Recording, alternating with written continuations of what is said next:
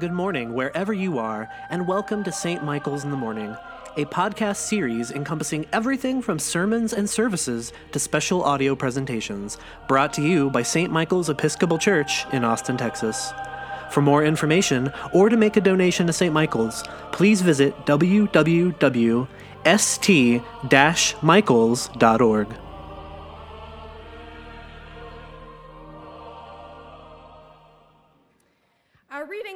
Old Testament today comes from the book of Jeremiah. And Jeremiah is often called the boy prophet because he is only a child, possibly a teenager, when God calls him to prophesy. And because of Jeremiah's youth, his prophetic career spans some 40, 50 years in which he witnesses the complete and total destruction of his society. This destruction meant that every single day that Jeremiah lived felt like an emergency. He watched as political tensions escalated into conflict. He watched as one army after another conquered his homeland. He saw the land itself drying up around him, what he called this shattered earth, crying out in anguish. Jeremiah watched as children went hungry. Every day brought fresh violence. There was no sense of stability. And so I wonder if Jeremiah's time sounds at all familiar to you. A time like ours when hurricanes and tropical storms pummel the land with horrific force. When a teenager, Greta Thunberg, leads thousands in a global climate strike, and the youth seem so much more willing to speak about climate change than so many leaders. When there have been more mass shootings than days past in this year alone when nuclear tensions are rising abroad, when thousands of people are kept waiting at the US Mexico border. And here's the bitterest part to swallow God tells Jeremiah why these terrible things are happening, and it is because of the people's lack of faith in God. And the people showed this lack of faith not by refusing to go to temple, not by refusing to learn God's teachings. No, the people continued to do these things. The people were faithless by forsaking the most vulnerable in society. The people were faithless by neglecting children orphaned and women widowed. The people were faithless by flaunting their purported faithfulness. Just before our reading picks up today, Jeremiah has prophesied that God is so furious with the people of Judah that God is going to allow yet another army to ransack the city. And the people listening respond by saying, Is the Lord not in Zion? When I first read this line, Is the Lord not in Zion? I thought these were words of lament from Jeremiah a plea to see God in a land he thinks God has abandoned. But Hebrew Bible scholars agree this is actually the elites of his society quoting a psalm, as if to say to Jeremiah with great sarcasm, Has God abandoned us?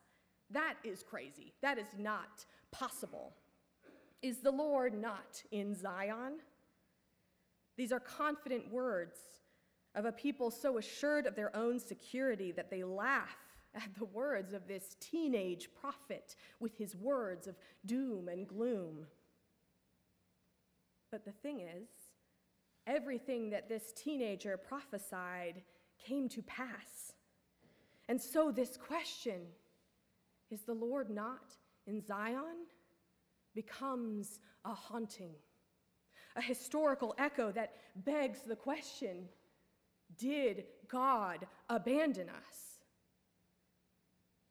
I wonder if you have ever felt like God is abandoning you.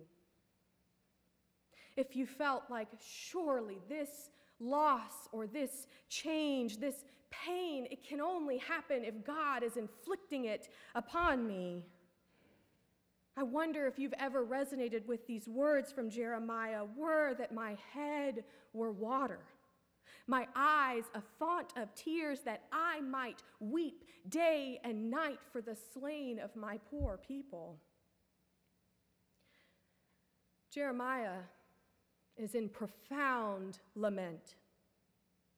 Lament for himself and lament for his whole people, his whole nation. A communal identity, a communal fate. It doesn't matter that the poor and the vulnerable are not responsible for their own neglect. They too are left to wonder Has God abandoned us? Jeremiah's lament is haunting today. Reading these prophecies, I have felt indicted over and over again for the ways I participate in a society that, like Jeremiah's, freely benefits from choosing to ignore the laments of our own young prophets. But lament is a curious thing. Lament is quite the opposite of numbness. Lament is quite the opposite of apathy. Lament, as arduous, as heavy as it is, lament is part and parcel of love. Lament is not stewing in our own feelings, unable to act, unwilling to move. And I do want to be clear feeling numb or feeling overwhelmed are, of course, normal parts of the human experience, and most especially when we are experiencing grief. But lament is something different from grief. Grief is the love we have for people or pets or places when they are gone or gone from us. Lament in Jeremiah is the evidence that God has not abandoned the people. Lament shows, those that, shows us that there are those who still wait on the Lord those who have faith enough to stand up and say something is wrong and we must speak out, we must do something. In the words of a beloved teacher of mine, Father Katongole, lament is the heart of hope. Lament is a witness to what the powers of oppression in this world want unseen. Lament is naming the truth when the powers of oppression in this world want the truth locked in a cage. Lament may not prevent the oncoming crisis of a warming planet. Lament will not find a safe home for every refugee. Only God can set the world to right. But lament says, we believe it is still possible to see God moving in a fragile and fractured world. And lament says we can still take action to love and care for the land and love and care for each other. Lament is the heart of hope because lament shows that we still care and that we still believe through God all things are possible. Because the thing is, these words were that my head were water and my eyes a font of tears that I might weep day and night. These words, we're, we're not sure who's speaking them. It might be Jeremiah, but it also might be God through Jeremiah. God lamenting that there are not enough tears in creation for the lament God feels for God's own people. God lamenting for what we have done, and God lamenting for what we have left undone. And what land needs most when it is cracked with famine and drought is not so different from what we need when we are cracked with lament water tears. God's lament, God's fount of tears, these are the refreshment, the salve, the source of life in the desert.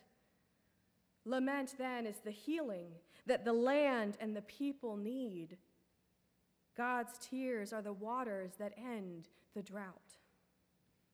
This is the hope of lament.